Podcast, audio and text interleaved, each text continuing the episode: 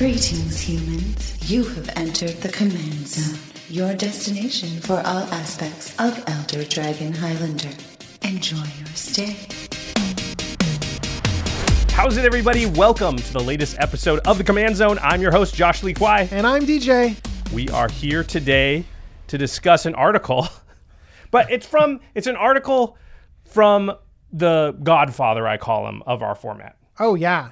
So Sheldon Menery, uh, he helped create the whole Commander format. Yeah, he's one of the founding fathers. Important guy. Probably the single most important person to the creation of Commander. Oh yeah.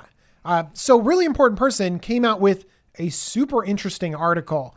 And uh, it kind of created a little bit of a buzz in the Commander format. And that buzz extended over into the Command Zone office, where Josh and I couldn't stop talking about Sheldon Menery's article. Yeah, the article is called Commander Cards You Shouldn't Play and was basically exactly what it sounds like. It's a list of cards Sheldon thinks players should generally avoid putting in their decks.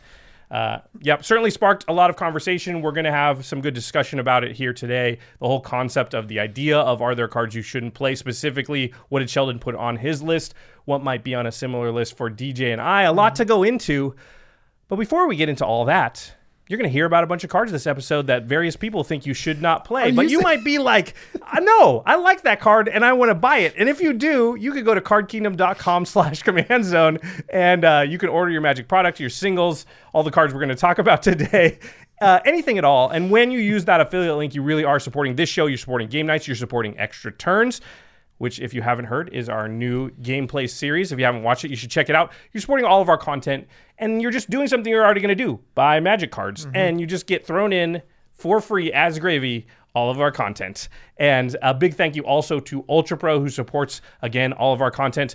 You can find their products at your LGS, at online retailers like Card Kingdom. They have really cool Black Lotus themed stuff that's uh, come out now. There's like playmats, sleeves, deck boxes, dice bags. There's life counter notepads. There's a uh, cloth wall scroll. If you're on YouTube, you're looking at all the stuff right now. It's beautiful. You do want it to uh, spice up your game room you know, just like the history of Benalia scroll back there. And the last way to support the show is directly if you go to patreon.com slash command zone. In fact, we call out one lucky patron every single episode, and this episode is dedicated to David, David. Caston. David, you rock. Thanks, David. I want to say David uh, joined recently, so he's a recent addition to our Patreon. Big thanks to David and everybody else who joined recently. Maybe it was because of extra turns. That's a show we're trying to get off the ground and create more of. And if you liked it and want us to keep doing it, Patreon is a good way to encourage us to do so. Okay, main topic: Are there cards you should not play? So again, Sheldon Menery.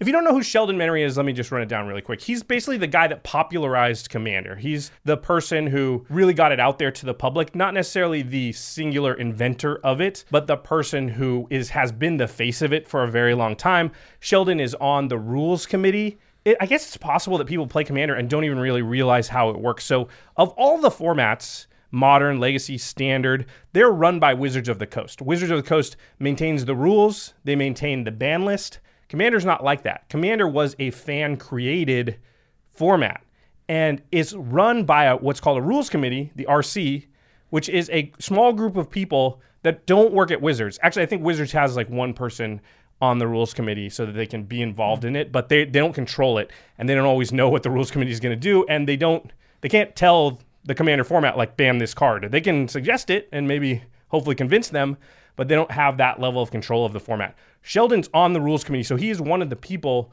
that is most responsible for what happens with our format. Not just bans, but they do rules changes too. Yeah, that's right. We've had uh, different colors adding adding mana to outside of your commander's color identity.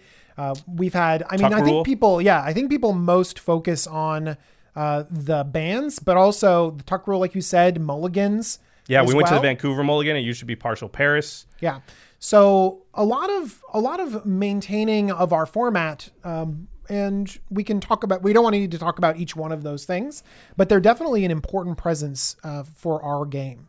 I mean, Sheldon's got to be one of the most important people for Commander just because of his voice on the rules committee. Also, does write articles and speak often about Commander. And Sheldon also has a podcast. It's called Elder Dragon Statesman, where they discuss the Commander format. And if you're interested in listening to that podcast, you will be able to find the um, link in the show notes.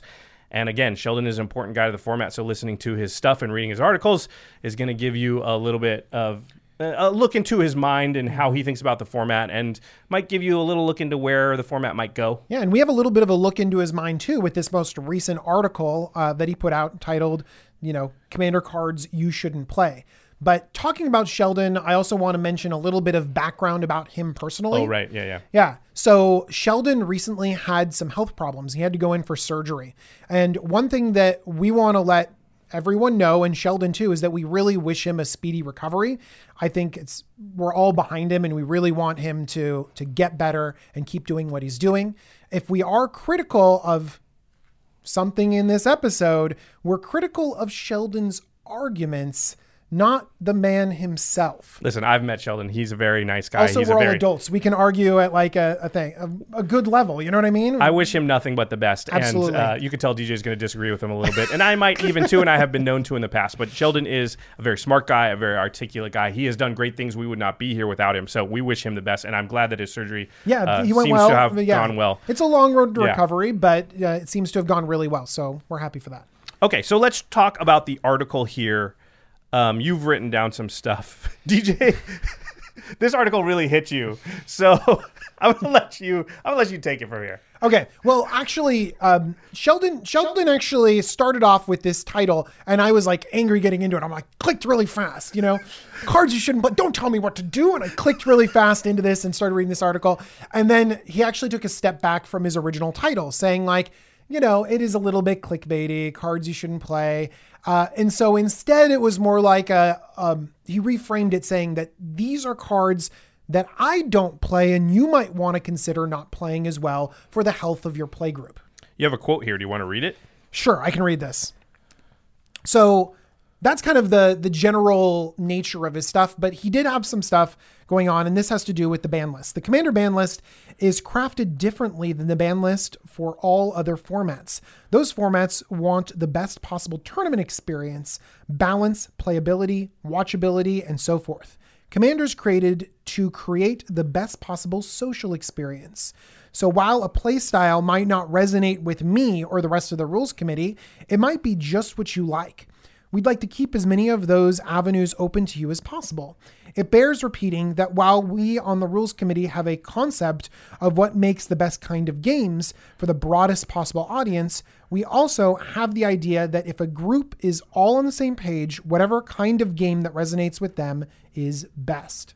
So that is a direct quote from the article from Sheldon, just given his thinking, uh, which is basically something that Rules Committee echoes often, which is we have to do some stuff, but in general, the the format can take care of itself a little bit. And I wholeheartedly agree with that. I think that play groups can police themselves with open communication. And some of the things you've talked about on this podcast is how to talk to your play group, how to bridge those gaps in between decks or have these conversations. And I think that uh, that's the right approach. So a lot of what Sheldon says in this passage specifically resonates with me. Uh, part of the thing that doesn't really resonate with me is that, well, if you if you ban in a different way or if you control the game in a different way, but you recognize that people play the game differently, how do you ban it all? How do you manage it at all? This is a very old argument because the Rules Committee has often stated things like Sheldon said, which is that it's way more art than science, that they're not banning things based on data, that they can't actually get the data. Uh, Oh, eh. data can be gotten, Josh. Listen, okay, I don't really want to go down this particular road right here. I think- Ban solemn simulacrum Ban and burnished heart. okay, so well, let's let's talk about Sheldon's list first, and maybe we'll there'll be room for us to discuss some of those some of those things you're talking about. You did not make it off the table. Fourth try is a charm. okay, so yeah, let's just go down Sheldon's list. So he listed 14 cards. We're not going to read what each card does. We'll we'll discuss sort of they you fit them into broad categories. Yeah. They, they he seems to sort of dislike certain types of effects. Um, so this is what Sheldon listed as the 14 cards that you should not play. That's not how he put it though. Actually, it's And really just 14 order- cards he doesn't like He doesn't like, yeah. that he doesn't put in his decks. And this is the order that he listed it in. I, I don't know why it's in a particular order or anything. So just it's there. Yeah. It, it, when I read the article, I didn't take it to mean like the first one was the worst one and the last one was the, the least or any. Is it in alphabetical order? No, Uh, d- no, I- no, it is close. Oh, it Look, is. Yeah, and this is the extra alphabetical order. All right. Uh, except for, oh, yeah, the last one's an extra. That's what was Yeah. me. Okay. Sorry. Here we go. Number one Armageddon destroys all lands. Back to basics also destroys a lot of lands.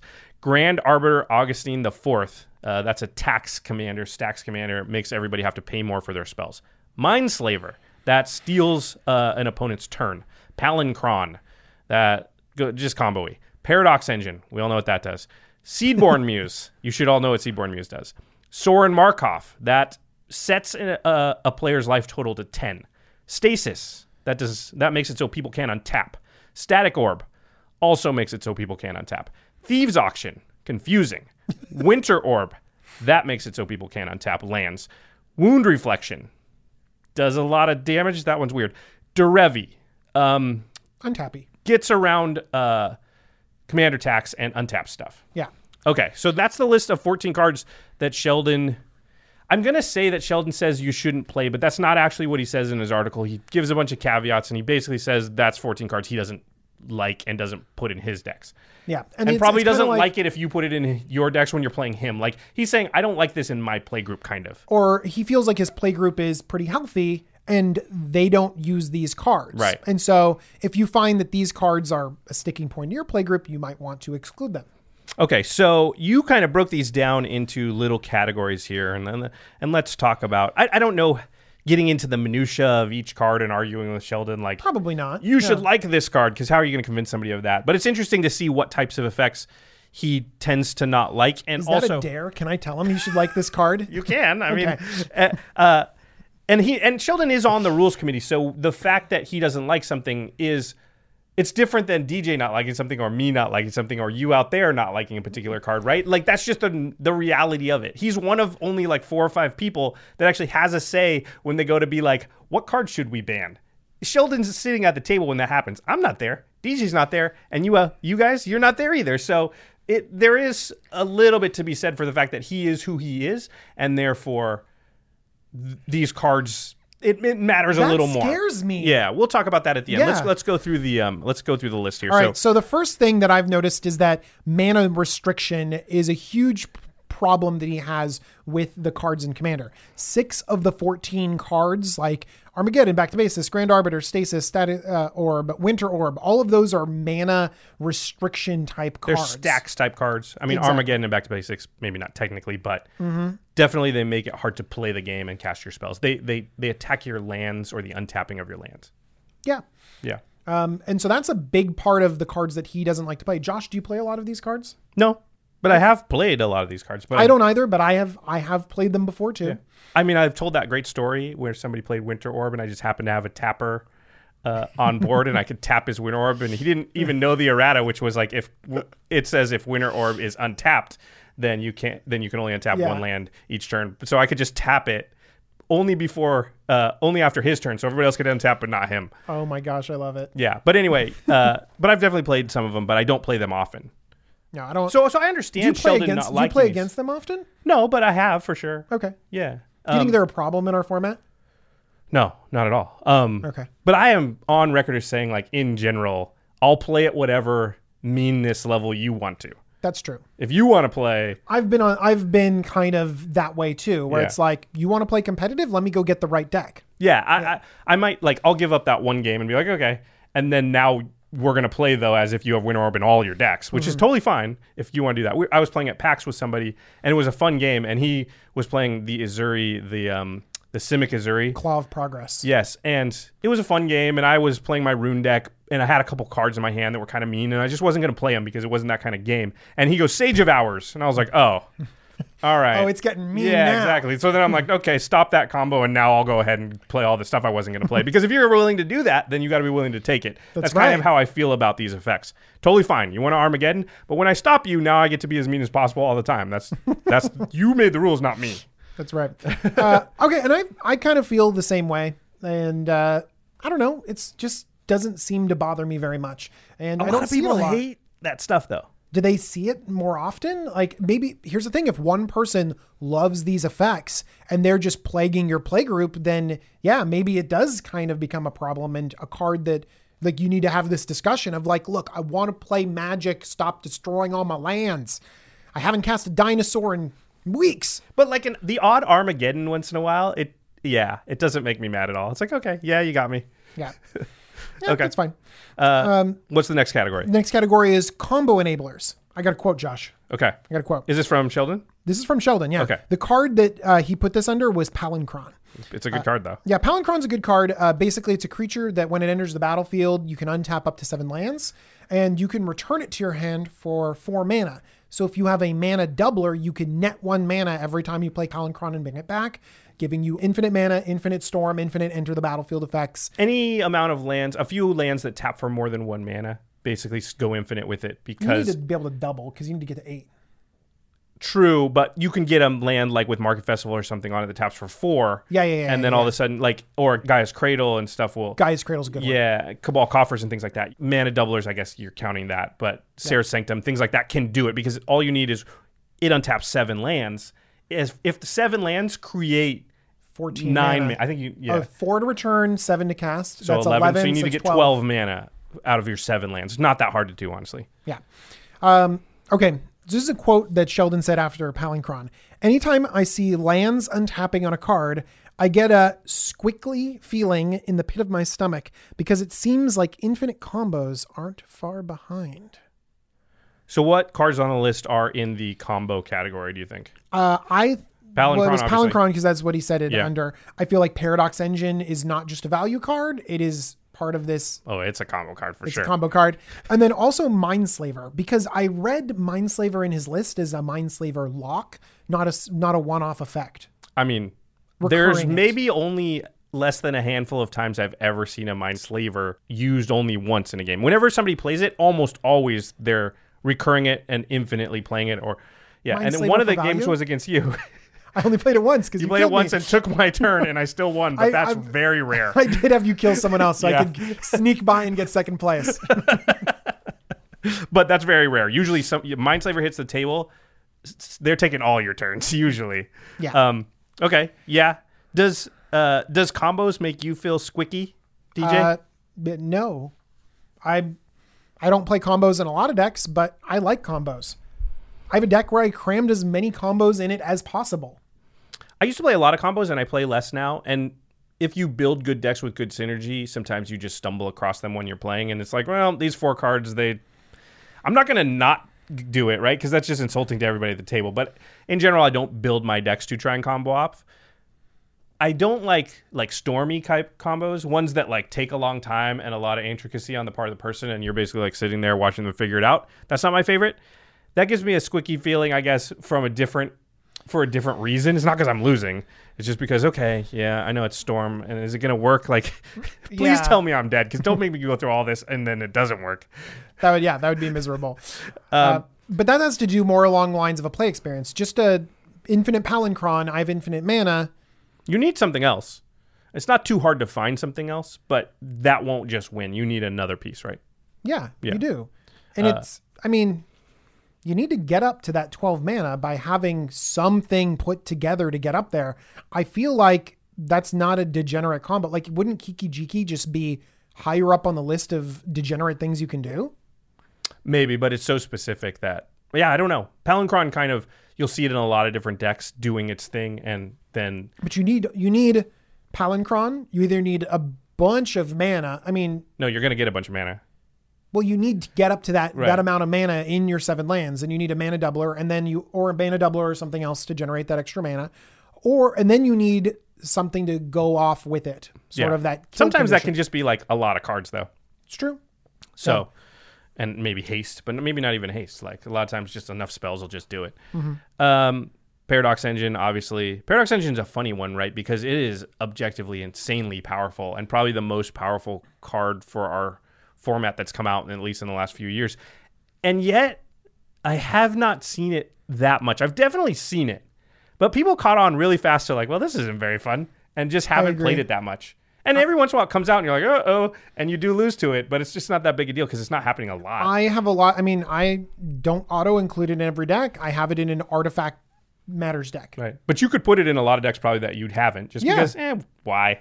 Like I've won that way. And then it's like, do I want to keep doing it? I mean, I think I used it on game nights once and It's not in my Selvala deck, and that's all about it would be tapping and untapping that deck, yeah. yeah. like it just generates a bunch of mana. And it's But you're like, yeah, the deck's fine. I don't need it. Yeah. So it's kind of going ar- along with what Sheldon's saying, which is like he just doesn't like that card and the effect and the type he, of games but he that says that like combos, whenever you're untapping lands, combos aren't far behind. Yeah. So it's not the untapping the lands party has a problem with. It's the following combo. yeah, maybe. I guess so. Sure. Is it just like a general thing? Like he doesn't like combo? I, maybe he just doesn't like cards that make combo kind of easy, which Paradox Engine does. Palinchron also does. Uh, Mindslaver's a, a weird one. I don't know if I'd even put it in the combo category, even though you're right, it does combo. It's not a great play experience in to like one person just stops But it is. playing. A, but it's a combo. Uh, you're right. No. At a multiplayer setting, I agree with that. That you basically shut down the other opponent. But essentially, I mean, if it if it couldn't be recurable, taking one turn from somebody totally fine and could be kind of fun and funny for everybody. The fact that you're like, no, you don't get any more turns. That's the part that like that's that's the same in my mind. That's the same as uh, Kiki Jiki Splinter Twin no thing, where it's just like, no, you've you've now died. I've Mindslaver but that locked game's over in that one. In the other one, I got to sit there while you do the thing, and everybody's got to be like, well, because you can't always just like sometimes you look at their hand, and you're like, well, I can cast three creatures. What's that do? You know what I mean? So you would you wouldn't concede at sorcery speed or whatever. Well, I mean, we can Well, talk about there's that later. the- But- it depends on how it goes, but yeah, You wouldn't just like I've now locked you out of the game. You don't just say like, "Good game, yeah, it's fine game, sir," and I then mean, often you do, but it depends because you're in a multiplayer setting. There might be chances for other players to do stuff, but they might like let you get like see what goes on with your turns before they do it too. I've been in games where they're like, I could stop this, but let's see what he does with your turns here, and now I got to sit there, you know, and then the other player goes, okay, fine, X Y Z, you know. It's just it's not the same as Kiki Jiki where you're just like, okay, we're dead. All right, we're dead. There's a little bit of like there is a little bit of. I feel like there's a little bit of of play there, in one on one, it's definitely like I'm dead. But but in multiplayer, in multiplayer, there are you- times. So you're the one that does say like, "Yeah, kill me." It'll be two against you one. It'll be two against one now. yeah, Kill the- and sometimes you players. look at your hand too, and you're like, hmm, I don't know. It's not. You know what I mean? Like, it's not cut and dry. You're not. Let me see what you do first. You know. Yeah, I don't like just like we had a, a guy in our play group, and he did play Armageddon, and he basically had this deck where he'd like get a Ulamog out and Armageddon you, and I was totally fine with it. But he would like expect everybody to concede. He would like show the Armageddon, like, "Hey, you guys want to shuffle up," and I'd be like, "No, screw that, kill us." Because uh, there was a number of times where I'm like, "Play a land, swords your Ulamog, go," and it's like, "Okay, I play a land. Okay, I play a land. Okay, I play a land." This is the game you put us in, man. There was a game where I went, Meekstone, go. Listen, you don't get to just show the card and win the game. You got to win the game. And Mindslaver has a little bit of that play to it, which is annoying, but I'm just not going to concede to you for that. So do you are are you the kind of person that plays an infinite mind slaver, or are you just like no, I've never done it in my life uh, in modern or something, but in in uh, just because I don't find it fun and I don't think it's fun for the other person. I'll play an Emrakul because that's one turn. Yeah, I'll take your one turn. and then they get a turn right afterwards. And a lot of times you just go, okay, do some stuff, and it kind of messed you up, and they go, yep, and then they're still in it, you know. So okay, moving on to the next thing. So so just to sum that up, Yeah, uh, Palinchron. I don't like the idea that like the combo aspect is fine. We bring up you bring up the other idea of of basically that Mindslaver is a little bit different than the other ones because it's not it has to do with the multiplayer aspect of it. That you essentially have a combo that can only target one person or that only that doesn't really work for that one person or something like that. And I want to be clear. I'm not saying don't do the Mindslaver lock, don't play Palinchron, don't play Paradox Engine. I just don't. But it's totally fine. Like You I don't said, play Palinchron? not really. I have play. I mean, maybe I have like a deck in it. I like Palinchron. Yeah, it's great. It's great. It feels to like Paradox Engine to me though. Once I I did it a couple times, I was like, yeah, and I could do that. But eh, it's just I don't. I'm not. See, I don't see what the distinction is between these combos and uh, Yeah. Mike and Trike, or Yeah, sure. uh, just basically the card Tooth and Nail. Are all of them in the same category for you, or are all of them bad, or all of them I don't think any of them you are don't bad. play. That's that's what I'm saying. Sorry, that was a bad. Yeah, that was a bad it's word. the Sage of Hours thing. Mm-hmm. Oh, we're playing that game. Totally fine. Totally fine. I'm totally fine. That's the game we're playing. That's cool. If you're if you're gonna tooth and nail for the win, totally fine. I'm. It doesn't make me mad at all. You don't also get to get mad at me now when I play mean though. That's all I'm saying. Do you like playing mean every so often? Yeah, I love it. Okay, But I So- just don't so- get to that much because, and I love playing for fun too. Like I'm happy. Whatever you tell me which one you want to do, and I'm ha- gonna be happy to do either. So you don't get a squicky feeling. Nah. You get a. You get a. All right, we want to make sure our decks are balanced, and if you've got you know the I win in there, I want to make sure that I got that too, so we can actually play. I know I play with you, and you're the same way. I don't. You don't combo off when it's not that type of game at all. Oh yeah, no. If it if I feel if I feel like the tone of the game is a little bit different, like I just won't combo off. Like I'll And you don't Or- pull out your mean deck first. no. Yeah. So yeah. Okay. And I think Sheldon. I don't know. I don't know if he has mean decks or whatever. If he how he feels about that other part.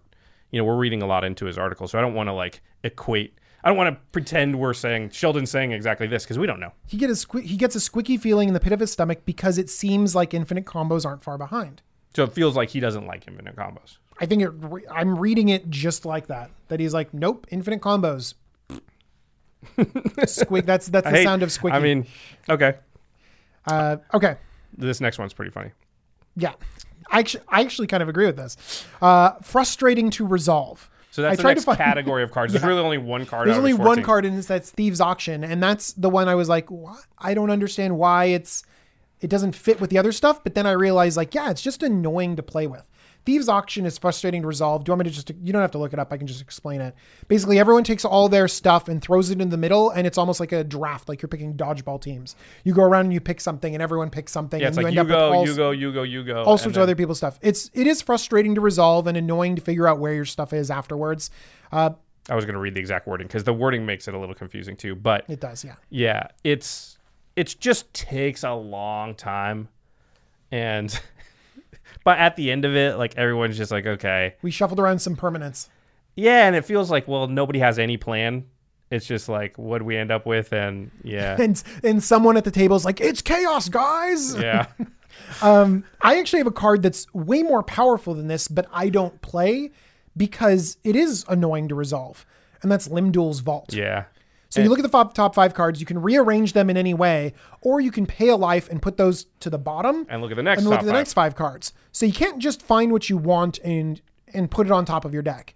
It sounds worse than a tutor, but in some ways it can be better because you're looking at five cards, so you can kind of find a, a grouping of five that has two or three cards that you really like. Exactly. And- Pay five life, get 25 cards deep into your deck, and find the best grouping that you want, and then arrange those exactly how you want it. It's it's a very powerful card. CEDH, you'll see it quite a bit. The the the problem is just the amount of time that it takes. And you have to do you there's no shortcutting it. And because you can get like a hand, or, or sorry, I'm calling it a hand, uh, a, a grouping of five cards that's like, it's pretty good, but I could maybe do better. There's a lot of thinking involved where people just stare at the five cards and like stare off into the air and they go in that beautiful mind mode for like a long time. And then they go, okay, I'm going to put it on the bottom. And then I'm going to pay a you life. choose it- and then they go again. And then you got to order the cards once you choose it.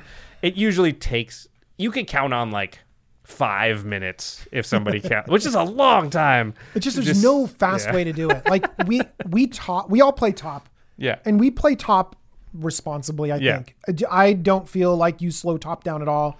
Uh, I feel like you're not bothered when I play a top. It's just like top, you know, nothing. This one, you kind of have to wait and you kind of have to go through all of the motions, and it's annoying. Uh, his next category, or you you put these into categories. Yeah, he didn't. I- yeah, is um yeah. I'd like to have your question mark. It's too much damage too quickly. So there's two cards, Sorin Markov and Wound Reflection, that are on the list. These two are a little bit head scratchers for me because I don't think they're real big problems at all. Yeah. Again, Sorin Markov is the Planeswalker that sets an opponent's life total to ten, so it just deals 30 damage or more if they are playing Alora or something. And Wound, Wound Reflection is an enchantment that says at the end of each turn, uh, your opponents take damage equal to the amount of damage they took that turn. So if you attack them for 10 and then pass the turn on the end step, they're going to take 10 more from Wound Reflection. Your it's really wounds, good. Your wounds are like reflected back on you. It's like, oh, I've been stabbed. Ah, I've been stabbed twice. It's really good in Vial Smasher. Do you know what's really good? I think that Sheldon one time had wound reflection out, and someone Sorin Markov'd him down to ten, and then at the end of the Take turn, another 30. He lost another thirty. He just auto lost to it and was like, I hate those cards. Banned. Um, yeah, I don't know. I wound reflection is like not even on my radar as a card that I. I love wound reflection. I think it's fun. I just mean not on my radar as a card I'm worried about in any way. It's great. Yeah, it's totally fine. It's, it's like super fair. Yeah. Yeah, I don't. That one I don't get. Sorin Markov is a card that people have complained about for years. It kind of, it's like Serra Ascendant. How it feels like it breaks the rules of the format in a weird way, even though because in a 20 life game, it's setting your life total in half. Mm-hmm. In ours, it's taking 75% of your life total away. So it feels like it's like unbalanced. It's powerful. Is that do you see it in I mean if we're limiting things on power level, like does it do you see it often? Is it in our most competitive decks? No, It's not. no. And, and it's not even that powerful, honestly. It's it reads more powerful than So it is. so obviously it's not for power reasons per se. Is it the feel bad reasons? Like people don't like it so don't play it? Sure. I don't know. I think there's a lot of cards that feel bad. Yeah, I don't know. I yeah, this that card's just not a problem to me. I've been hit by it many times. I'm like, okay, I'm at Tons ten. of times. I'm not dead yet, and I've won games where they, people have put me to ten. So Oh, yeah. yeah, okay. Um, and then the last two you put under a category you called too much value, and you put Derevi and Seedborn Muse here. Now everybody knew. Oh my lord! What I don't think I've ever screwed up that badly throwing a paper. It made it and off I the table all the time. It made it off the table. Case in point. the only goal is to throw it. I no, my goal is to get it to do cool floats and flippies. Well, that was a cool float and flippy. Yeah. Okay, so Different, Muse. different people can play the throw off the paper game in different ways, Sure, Josh. sure. Every way to play the game Ways is you shouldn't throw the paper. Any way that makes it so it stays on the table at the end of it. Uh, okay, so Seedborn Muse. Let's talk about this one really quick. I mean, it's super powerful. It's. I put it in a lot of decks. It. Yeah, it's half of Prophet of Kruphix yeah. ish. I don't know. It seems totally fair again because you need another piece to make it really good. So many of these are I feel like when you play something and you can't answer it, that's the part that feels bad. And so many of these are seven mana, five mana, six mana. It's like, don't you don't you have answers at this point in time? Like, aren't we having interactive game where like you can kill a seedborn muse? Yeah. Yeah. I mean, I've definitely won games where other people had Seedborn Muses too. It's not so. I, there's definitely been games they play it, untap on somebody's turn, and they just don't have enough instant speed stuff to really take that much advantage of it. And then they get they get it for a couple turns, but that doesn't win them the game. Now there are games where they've got Vedalken Orrery, they've got some kind of mana sink type stuff, and they run away with it. So it gives them a ton of mana and and whatever other cool stuff they have on the battlefield. Unlike Palinchron or they something, need other things. It gives you mana at an awkward time too, right? It gives it to you only on your opponent's turns that extra mana, and that can be great, but it's not always great. So you need a lot of cards. You need a synergy to make it work. And to me, that's fine. You That's can just- build synergistic decks that do crazy awesome things. That's just what we call a card in Commander, right? Like, hey, it does synergistic things. Isn't that what you want your deck to do? I mean, undoubtedly very powerful. I know many cards that just win the game, like from this stage. You know what I mean? Like five mana, and then you need other stuff to do. Well, guess what? Five mana and other stuff to do can just win the game.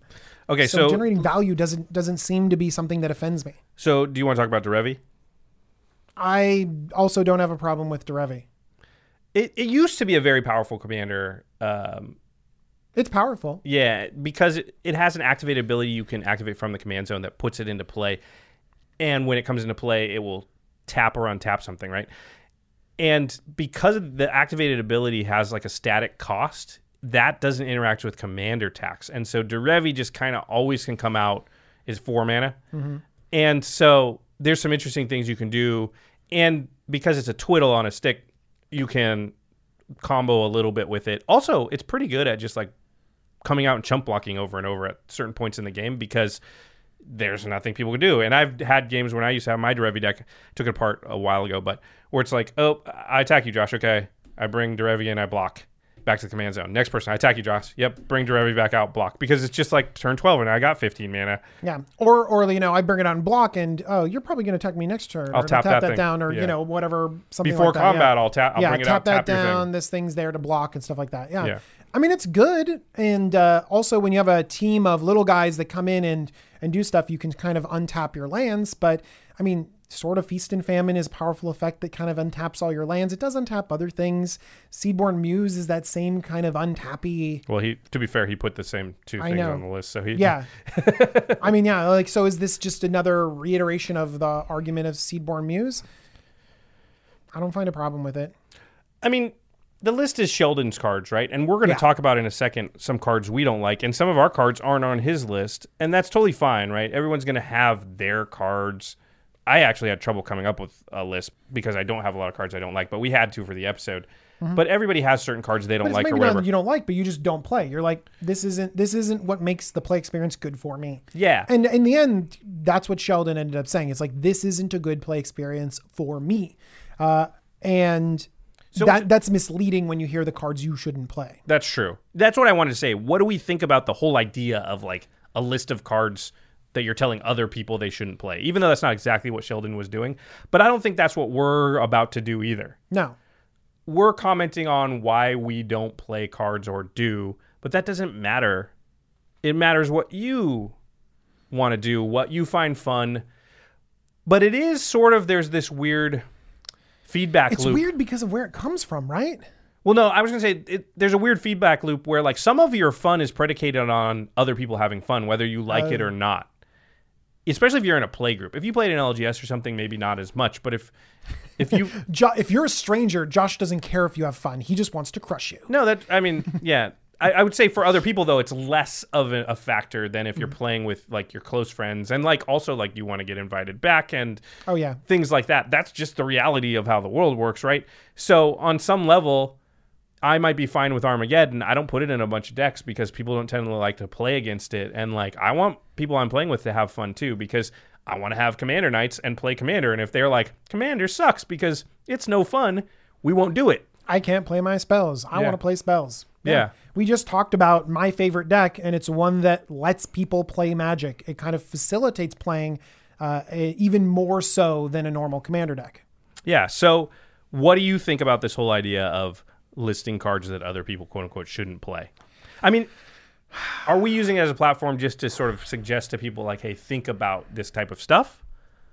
I think that that when you get into the depths of Sheldon's article, yeah, that's what he's trying to do. Yeah. He's like, think about these things. And that's good. I think that's positive. To to be very critical of the cards you're playing in your deck and what you're introducing to your play group. That's something that everyone should should pay attention to.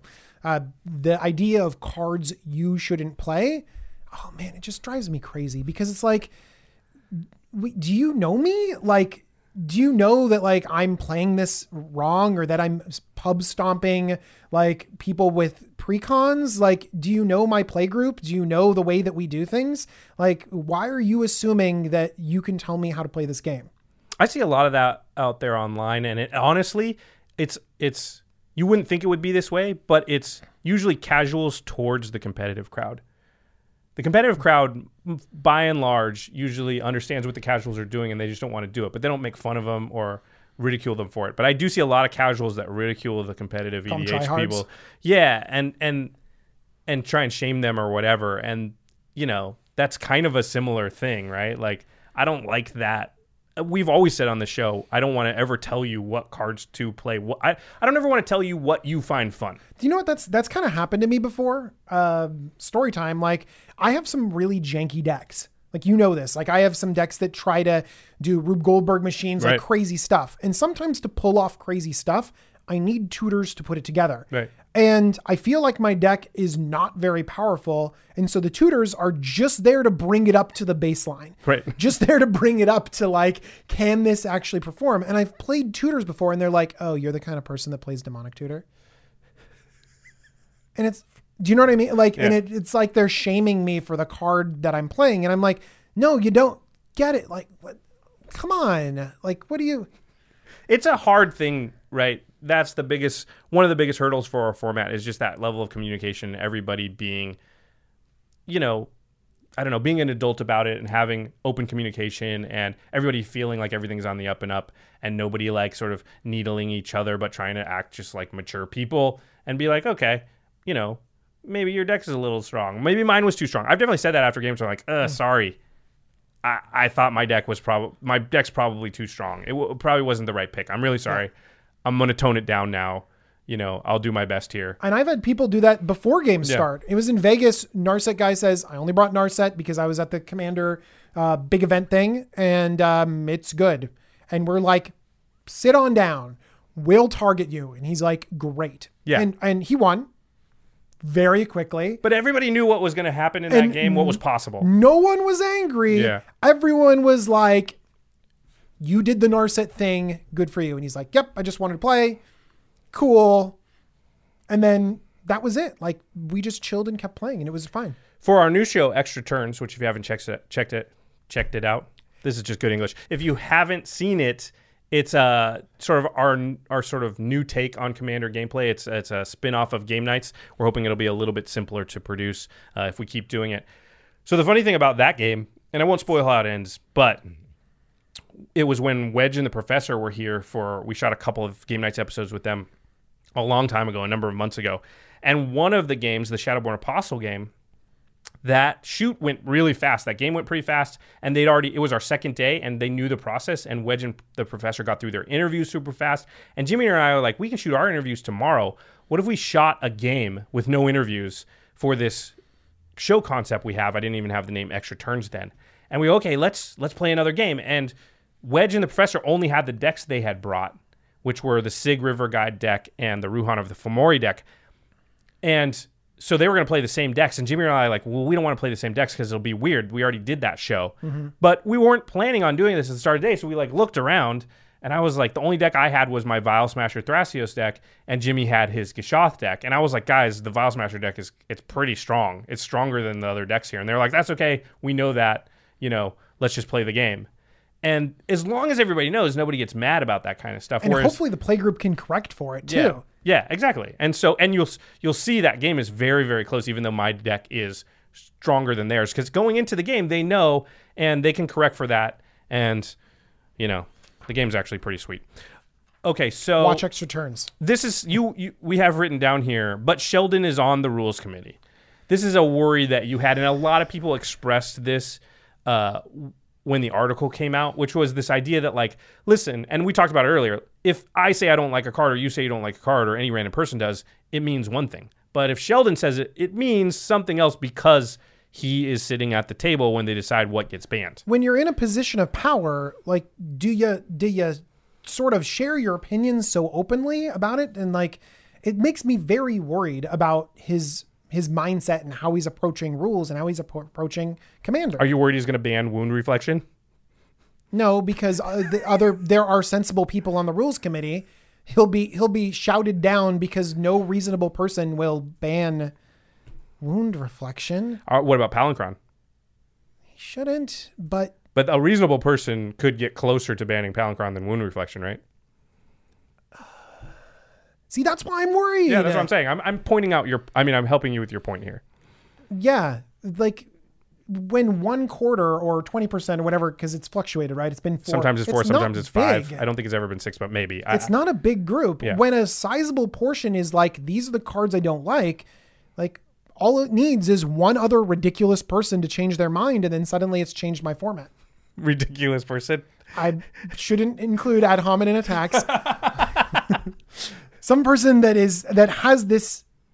I don't know. I don't know what it is. What this. This was the part, and and you got worked up about when we were talking about before. Like, it, I think if this article had been written by almost anybody else besides Toby Elliott or one of the other people that's on the rules committee, Yeah. you wouldn't have probably gotten as worked up. But it worries you because he does have a say. Yeah, And it's funny because I've been on he has a say, and it means enough to him that he puts an article out there. Well, I mean, Sheldon writes articles about Commander. He gets paid to do it. He has to write an article about Commander sometimes. Yeah. He has to come up with a topic. It's like us and a show topic. It doesn't always mean that, like, oh, this is the best topic that I've ever thought of in my life. It means this week we got to talk about something. And this could have been a topic like this. I have been on the show many times and I have been occasionally critical of the rules committee and of Sheldon. But I want to say that like I actually have a lot more trust in them maybe than I used to and it might just be because I've been around for a long time now. It might also be because I've met a bunch of them now. It also, I think their track record is actually pretty good. Not that I've agreed with 100% everything they've done, but I mean the track record of being pretty hands off. They've shown a lot of restraint. They've shown, I used to, when I first started playing Commander, worry that they were tinkerers and they were going to always be messing with it. They haven't really done that. The fact that Paradox Engine isn't banned, I think, is a big sigh of relief for me. But I'm wondering if it's the other three and Sheldon is the one saying ban it. No, I don't I don't believe that. I don't know. But having spoken to Sheldon before and met the guy, I feel like he's a reasonable guy, he's a smart guy.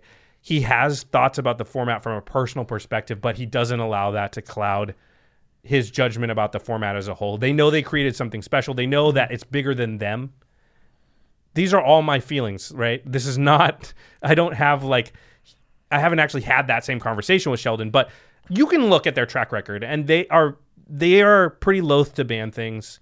They, they do it, but they haven't done it a lot. They don't change a ton of stuff. They're not knee jerk. They, I, but I love it every time they don't do something. Yeah. What does that say about a group?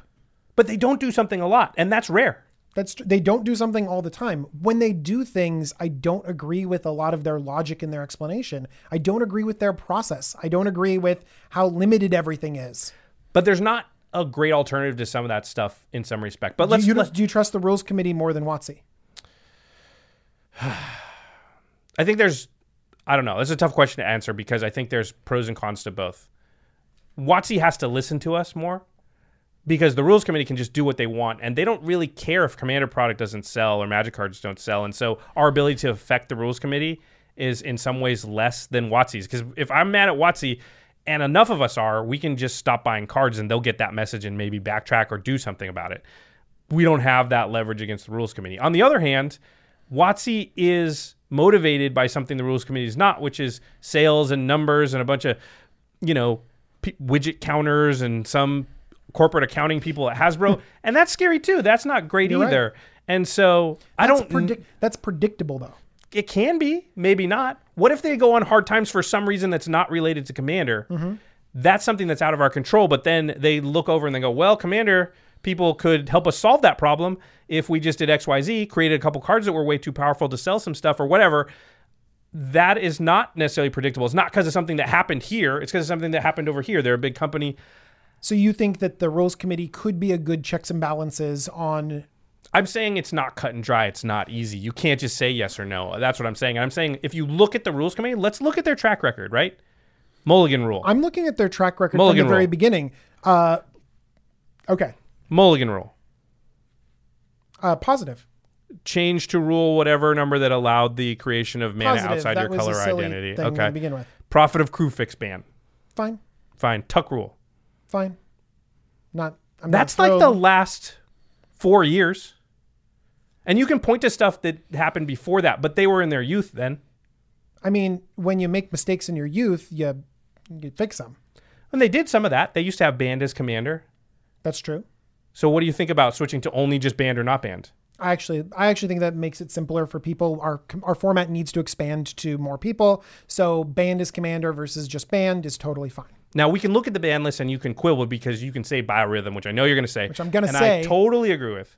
It's a, it's a, it's perplexing. It, it makes no sense. Bi- biorhythm, there's no way it should be banned. But But when you when you like, are you like, not oh, in charge of that many things, and when biorhythm is just sitting there on the band list, like what is going what's going on in their mental process?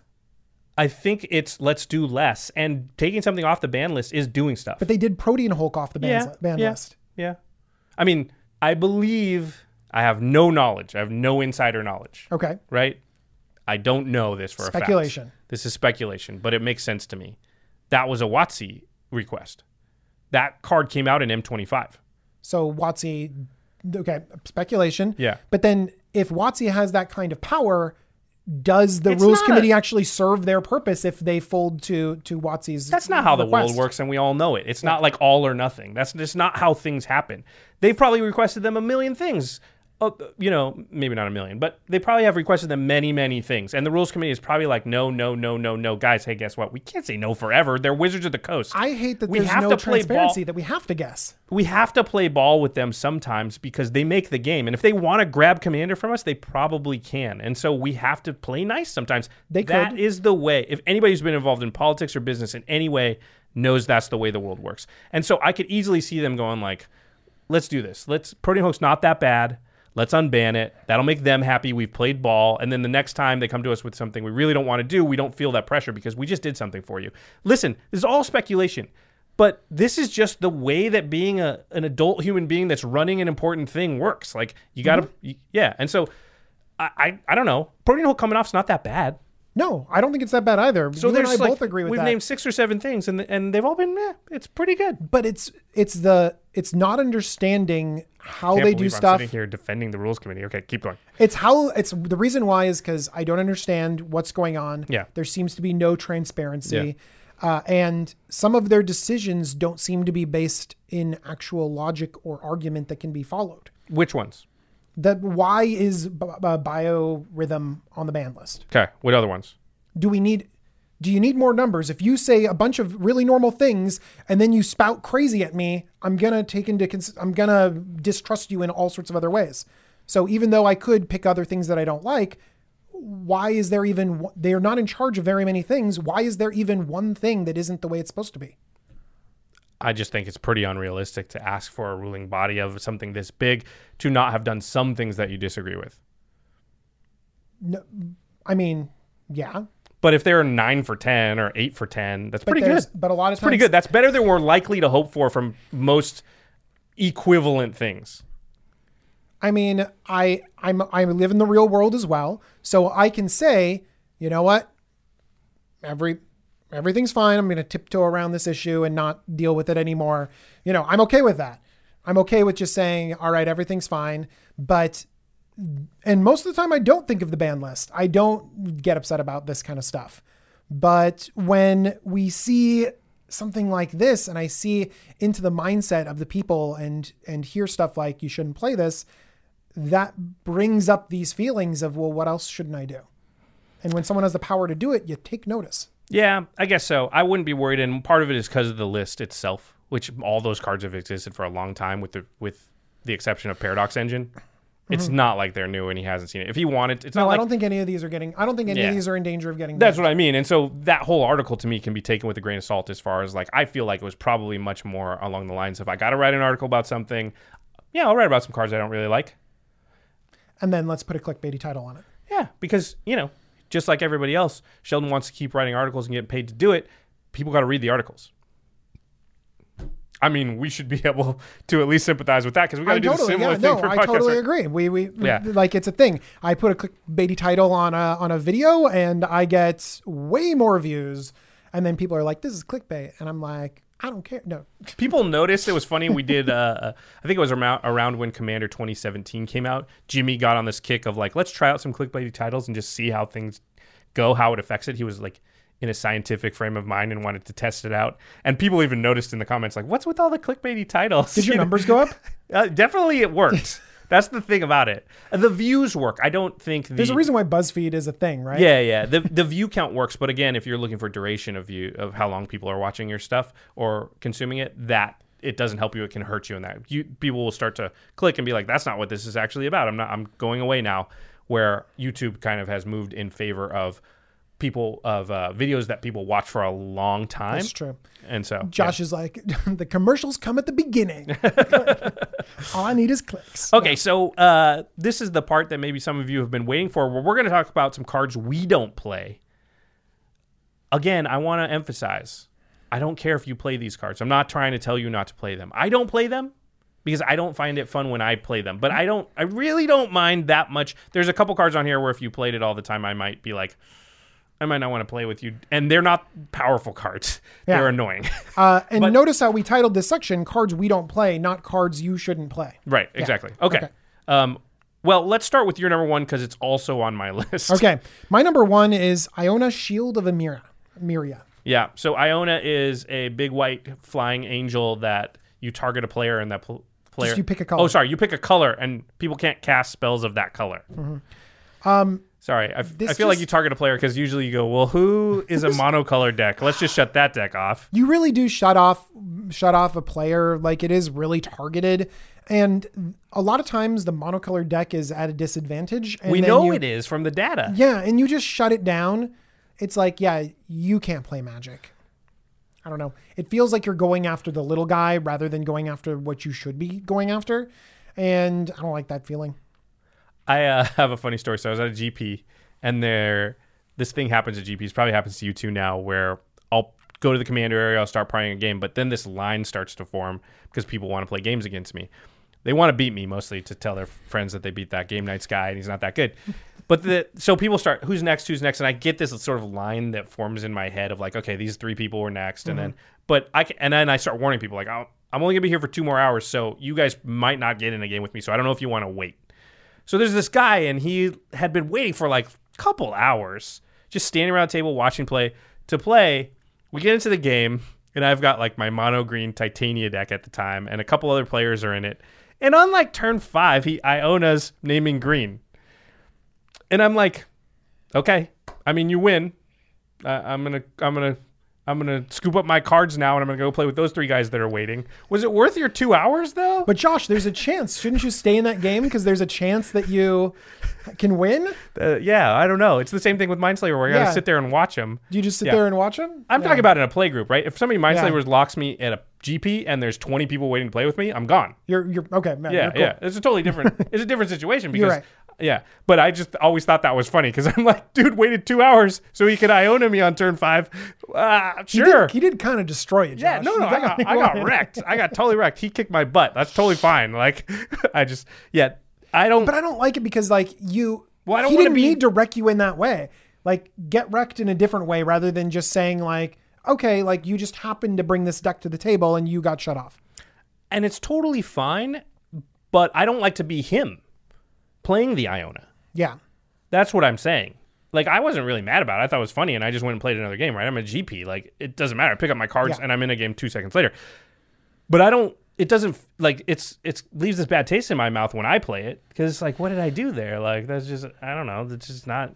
It, I, I just don't find satisfaction. If there it. was a Yeah. card, if there was a card that cost eight mana and said I win the game, would you play it? no, not at all. I wouldn't play it either. Yeah. Okay, there we go. You don't play Lab Maniac then? It costs way less than eight mana. Shots fired. Okay. um.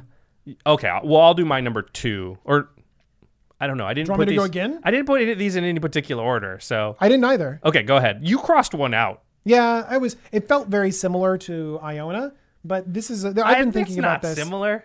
Just like you can't play the game because you brought a particular style of deck. It was Gaddock Teeg, where it's like The, what you- style of deck is it that has no? Huh? spells. They like got if a I lot of like brainstorms like if and I got a- and all kinds of small stuff. no, like if I got a no, you can't. Oh, uh, four four. Yeah, yeah, you can't play them They can play tons of stuff like chaos that. warp your Teeg. Go go about my business. Yeah, that's fine. Then and it's non-creature, so big creatures can still be I know, and I like that. Like, Yeah. like, oh, okay. It's like I play creature decks, and it's just this incidental hate against some decks. Yeah, some decks just like have a really big pro- It shuts off problem a with piece it. of their deck, but they can get out of it. Yeah, which is why I'm like, I. But what I said is like, it's, it's the same talking points as Iona, just Okay, not sure. as good. Sure, sure, sure, sure. So let me talk about my real second choice. Yeah. Uh, which is Death Cloud, which is a very fun card, by the way. Why don't you explain it really quick? Death Cloud is X black black black. Uh, Destroy everything. uh, and for X, everyone, let's see if I can get them all. They Loses X life, Yeah. sacrifices X lands, Yep. sacrifices X creatures, Yep. and discards X cards. Uh, the discard is really what puts it over the top because it's just like what it ends up happening most of the time is like Is everyone. X is how many extra turns of the game you have to go because of this card. well, if they're good, they did it with planeswalkers or something out. But if they're not, Yeah. then it's just like, oh, so we're starting over now. Okay, but with zero cards, so top deck. Exactly.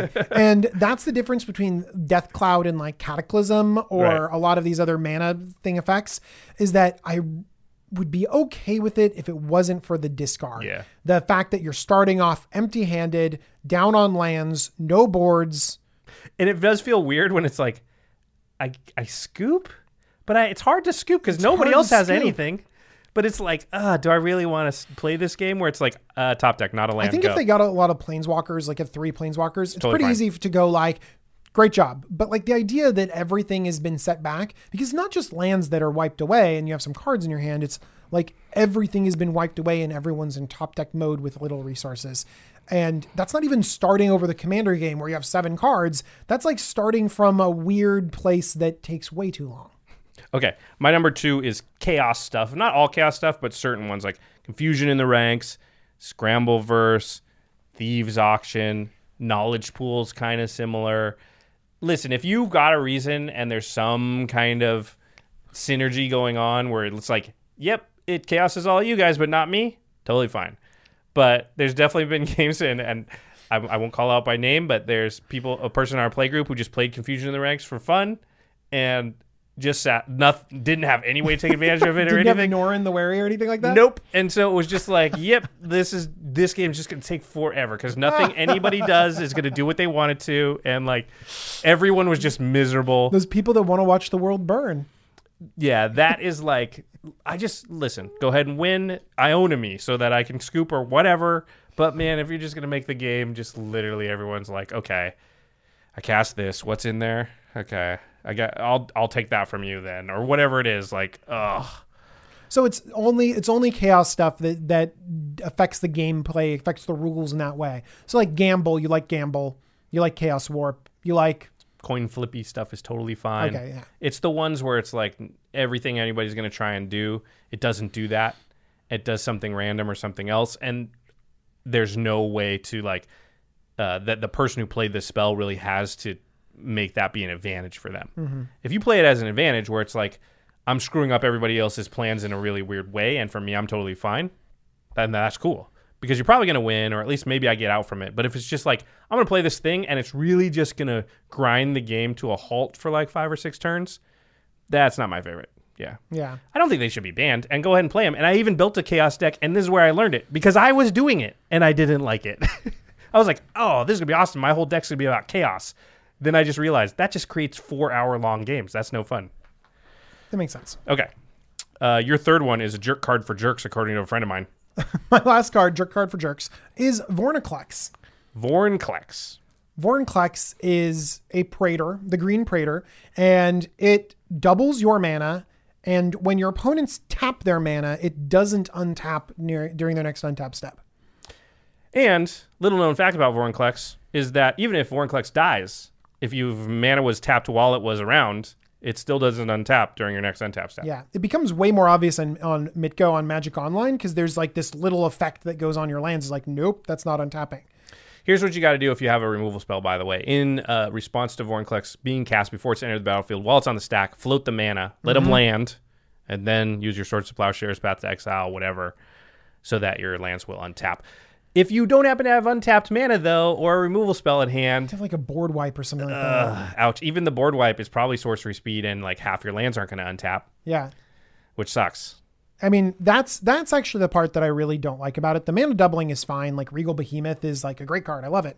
Uh, but it's the and Mirari's even Wake. this is this is even kind of a fair fair card. It's it can be interacted with. It's totally fine. Costs a bajillion mana. I just really hate the feeling that someone has to answer this at the table and that they get this big tempo disadvantage and they're the ones that kind of saved you. So, one thing to get around this is that Vorinclex is a jerk card for jerks. but also, the person that takes care of the Vorinclex for the rest of the table, you owe them. So, like, do them a favor and, like, don't attack them for a little bit. Give them a pass to be able to have their mana untap again and just focus your attention on the jerk player. Two things I want to say here. Jerk card for jerks, we're calling it because Mel Lee called it that in game nights. I don't like actually calling people names because cards they play. That's a joke. Two, every time someone plays a Vorinclex, if I'm the one that's going to destroy it, I'm going to make a deal with them where I will only destroy it if they agree to what DJ said. Yeah. And I am totally happy to lose that game and let it stick around if they're not willing to make that deal with me. Because fine, I'm not going to put myself at a disadvantage to kill that thing. It takes over the game. Yeah, and they're gonna win. But if you're not willing to play ball as far as like give me a pass until I can untap these lands, then then that's fine. You're actually the real enemy here. and I'll let the Vorinclex player win. And I will toe that line forever because I'm perfectly happy to lose games for for to uh, establish that precedent.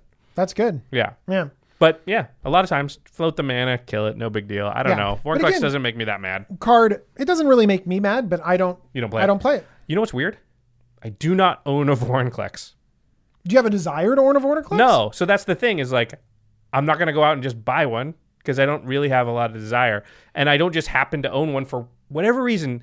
I know that's not weird to a lot of people, but I do own most magic cards and I just don't have one. And I've never been like, you know what I need? Vorinclex. I own. I like Josh. I own most Magic cards too, and almost every Commander playable card, and I traded away my Vorinclex. and you don't have one still? I don't have one. We both don't own a Vorinclex? That's just weird. Okay. I'm gonna go to my third one, which is was mentioned by um, Sheldon. It's Paradox Engine. Undoubtedly very, very powerful. And I just don't I think I I I'm pretty sure this is true that I do not have it any longer in any decks. I had it in um, Rishkar. That was great in that deck because you play a spell and all your guys are mana dorks basically. Um, but I took that deck apart, and now my Paradox Engine is just sitting there, and probably never will go into a deck again. I just don't feel the need to do that.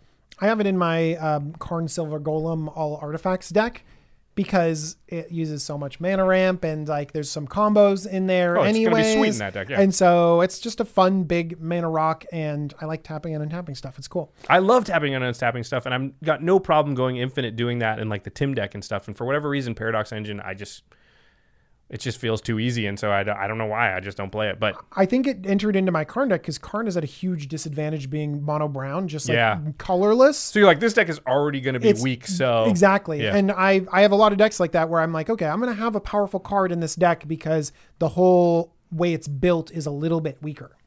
Okay, so that's it. We're just going to talk about three cards. I couldn't actually think of very many. I had to force myself, and that's why Paradox Engine is a repeat. But you have an interesting point you wanted to make here about how people should view, you know, what we're talking about. Yeah. I think that the the core of of Sheldon's article is really strong, where it's like be critical of the cards that you don't play and the cards that are affecting your play group. There are sometimes cards that aren't even on this list that could be really imbalanced and toxic in your play group. Be really conscious of that and be conscious of the cards that make you happy when you play it and make you miserable when you play it. If Josh isn't having fun with the chaos cards, he takes them out of his deck. If he finds he's winning with, like I win with Craterhoof Behemoth too many times, I'm like, that's not fun anymore. I take it out of my deck. If you're aware of what's going on, not only in your own deck, but in your play group, you can make it better and have more fun. You have an interesting point too here about uh, you use Constant Mists as an example. You want to talk yeah, about that? Yeah, so I want to talk about uh, a specific One of my example. favorite cards. How dare you? Yeah. Um, and by the way, this isn't a thing, don't play Constant Mists, but I use Constant Mists as an example because in some play groups, it literally shuts off creature strategies. This is a fog that's repeatable because you can buy it back by sacrificing a land. So you can fog every turn at a certain point. Exactly. And there's there are some play groups where let's say Josh's favorite deck is the new lands deck and he's got Constant Mists and whenever he draws Constant Mists uh, player Jimmy can never play his aggro deck or never play his Craig can never play his attacking infect deck. And it's That's just why I play that card, by the way. yeah, exactly. But it's just a card that kind of has stifled the growth and the enjoyment of the playgroup. And it might be winning Josh games, but it might not actually be improving the play experience of your group. So, what Josh might want to do is say, Do you know what? I'm going to try and get that effect still to try and avoid dying to infect, but maybe I'll play Arachnogenesis instead. Still a fog, puts a bunch of spiders onto the battlefield. What's that counter spell that has buyback? Um, Um, forbid. yes. There's a card I don't play Okay, there you go. because it's just feel bad. But Constant Mists is different because I feel like, hey, listen, if you got to win through combat damage and you don't have a way around combat damage, that's your own fault. If you don't have a way around me countering everything, that's probably that might be my fault. Yeah, but but that's in your but that's in your specific Yeah, playgroup. exactly. In some playgroups where it's like, no, my it's an angel deck, I attack, and like you're you have this thing that influences. Like you don't have to get rid of that effect. Just maybe switch it up to see how that see how that plays. Try a different effect to see if it's fun. See if there are cards that you do that maybe make a larger impact on the playgroup than you think. Because there's by no means is Constant Mists a broken card. Yeah, I, it's funny because uh, at a GP once I was playing and I constant miss somebody when they attack me and they literally like pause for a second, thought, and they go, "Man, I'm trying to think if I have a single card in my deck that can beat Constant Mists. I don't think I do. And I was like, okay, that sucks. So I Wheel of Fortune and showed him. I was like, okay, I'll discard Consummate so that your deck has a chance now. But do you see what I mean? Like that was Yeah. you actively saying, "I want a good game of Magic." I don't. so yeah, exactly. I don't want this person to feel like, well, I'm going to sit here, but there's no way for me to win. That's just dumb. That just doesn't feel good um, for anybody, really. So I think you know the people that don't think in that manner and don't avoid cards sometimes and just say like, well, I like this, so I don't care what anybody thinks. That's you know that's within your right to do. However, you're probably some percentage of you, some high percentage, are the same people that email us constantly, being like, my play group kills me first every time. Why? probably why. I mean, if if I'm the Angel deck and you're the one with constant mists in your deck, I might attack you first. It, even if it's not in that deck. Yeah, You're just that type of player that's not doesn't care if I'm going to have fun. So why should I care if you're going to have fun? And that's kind of like turnabout's fair play. And I think that listen, it's totally fine. You just got to get you got to be willing to take your lumps back if that's what you're doing. If you're going to play Winter Orb, you got to be willing for somebody to combo you out or whatever. Like you know, like I was saying, Yeah. if if okay, if we're playing mean, that's totally fine. You just can't complain when everybody else plays mean. And playing mean could mean just attacking you first every time. I think also that what happens is that when when you have that tension back and forth, sometimes the tension is good and it's fun, and you guys are like playing back and forth, and then they're to add Throne of the God Pharaoh to get around your stuff, and that's a great dynamic. But when that dynamic doesn't exist, then you're you have to think about the health of your play group.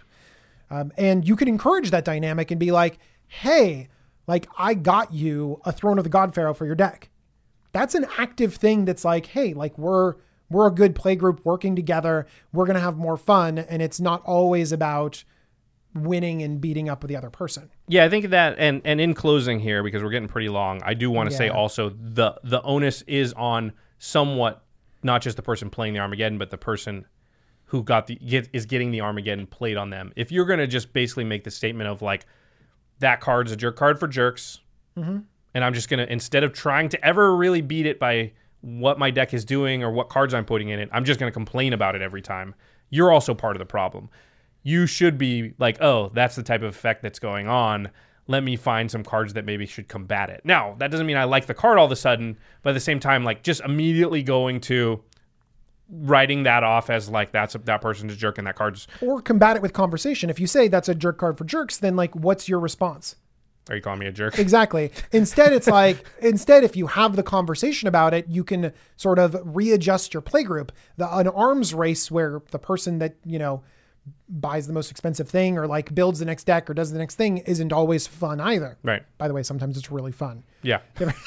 sometimes, Well, like we just said, we own really all fun, yeah. Magic cards, so for us, it's We're not, like- we're like, the arms race is not like buying cards. It's, Kills me, and I'm like, I'm like, I'm gonna take this up a notch. Like, yeah. Do that. Okay. Well, I'm going to tune my deck ton- tonight. and Next time we have Commander Night, but I like that a lot. I like that. I like that But too. for a lot of people, I totally understand. Like that would require them to buy a bunch of cards, and maybe that's just not a thing you can do. For us, we just go open boxes and be like, "Oh, that card and this card, it's different." Yeah, and it and it makes sense when there's because Commander's such a great format because so many different people play, and you gotta if a person with a precon is in your Commander group, like think of them too, because otherwise they're just gonna stop playing Commander.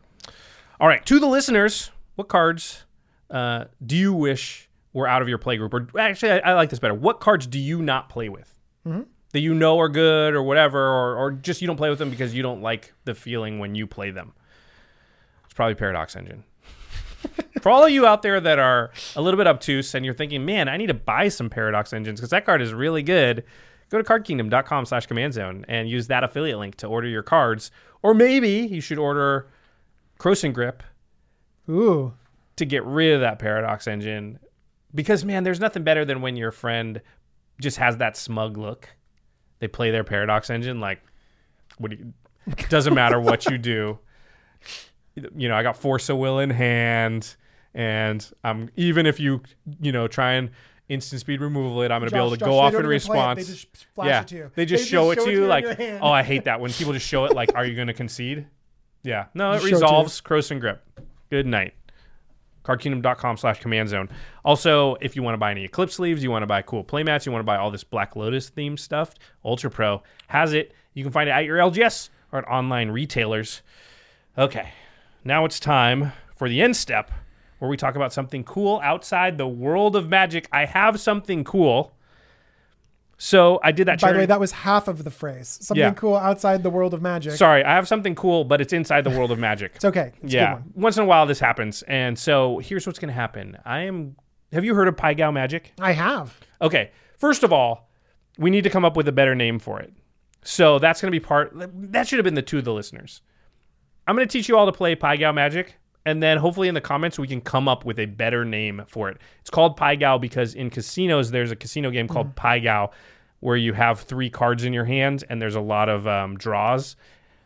Pai Gow Magic is something that I'm going to teach DJ, even though he know, already knows how to play, mostly to teach you all. It kind of replaces Pack Wars as a good way to open packs but play Magic that's not sealed. Uh, this is a really good way to like crack a booster box. You're going to do that anyway to look for the cards that you want for your decks. You're looking for Assassin's Trophy or whatever else. But if you do it with a pal and you play the games, all of a sudden the booster box opening becomes a day of playing games. Prize packs where you just have like three, and you're like, "Am I going to save these for a sealed?" Or like, "No, I don't want to go home yet. Let's let's play some magic." So DJ and I are going to explain Pai Gow really quick and play a game of Pai Gow just so you can check it out. Uh, but we got to switch camera views, so we'll, we'll go to that. Hey, so if you're listening to this, you're listening to the audio version of the podcast, in which case gameplay of Gow Magic is not going to work for you because you can't see it. So I'm just going to explain how it works really quickly, and then we'll go back to our regularly scheduled programming. Pai Gow Magic is very simple. Each player opens up one booster pack. You remove the land and the token, so you're left with 14 cards. Out of those 14 cards, you build four decks of three cards. And then you're going to play a game versus your other opponent for each of those decks. So you'll play four separate games, except you start each game with five life and infinite mana, and you can't be milled out because your deck doesn't have any cards in it. You just draw the three cards at the beginning, and it's your three cards versus their cards. The best card is like Lava Axe, right? Because you just go first, you pay the mana and five to the dome, and they they die. Or like a five five with haste, or a five power creature with haste. Very good because it just if you go first, you just play it and attack. But things like Veiled Shade that have uh, activated one in a black get plus two plus two or whatever, that's infinitely large. So things that say draw two cards, those cards suck because you don't have any cards in your deck. So that's how you play Pai Gow. So so Josh, they didn't get to see the gameplay. Um, Right. Can can you just tell them who won? DJ won. Yes. Try out Pai Gow, come up with a better name for it, tell us how it goes. All right, back to the podcast. Okay, so that was Pai Gow Magic, but hopefully you guys are going to help us come up with a better name for it. I really would like people to learn about this because it's a super fun one way to play. I teach people at GPs all the time, but if it's called Pai Gow, then Wizards can't really get behind it. Yeah. 'Cause They can't be involved with gambling. So uh, I'm counting on all you guys. And also, I'm counting on you to go to Jumbo Commander on YouTube because that's DJ's YouTube channel. That's me. That's right. He has tons of deck techs. He has all kinds of. You're doing uh, arena videos now. I did some singleton videos. Yeah, arena's fun. And so I'm like, I'll just kind of try to stream this stuff and record it. Yeah, it's it's fun. And Hopefully Singleton like on Arena is sweet. Yeah. And DJ, of course, has deck builds, really cool deck builds on Arena. Mm-hmm. Also tells you things like when you should pick up certain cards at rotation, when they're going to be the cheapest. If you like the Command Zone and you're not subscribed subscribed to uh, Jumbo Commander, that's just inconsistent. That doesn't make any sense. So go over there and subscribe, please. For please. consistency's yeah, sake, for please. that doesn't make any sense. Uh, and you should also check out the Masters of Modern, who are our sister podcast. Alex Kessler, Ben Bateman. They talk about the modern format and all things competitive magic. You can find them on uh, Twitter at the MMCast or right next to us at collected.company. Our editor is Josh Murphy. Murph. And special thanks to Jeffrey Palmer for this beautiful days behind us. I, I know you've been enjoying the little birds floating behind our heads the entire time. I Thank you. of Living Cards Murmuring MTG. Mystic. Yeah. Oh, sorry. At Living Cards MTG. That's I stepped right. on you. All right, everybody. Thanks for listening. Bye, everyone. Peace.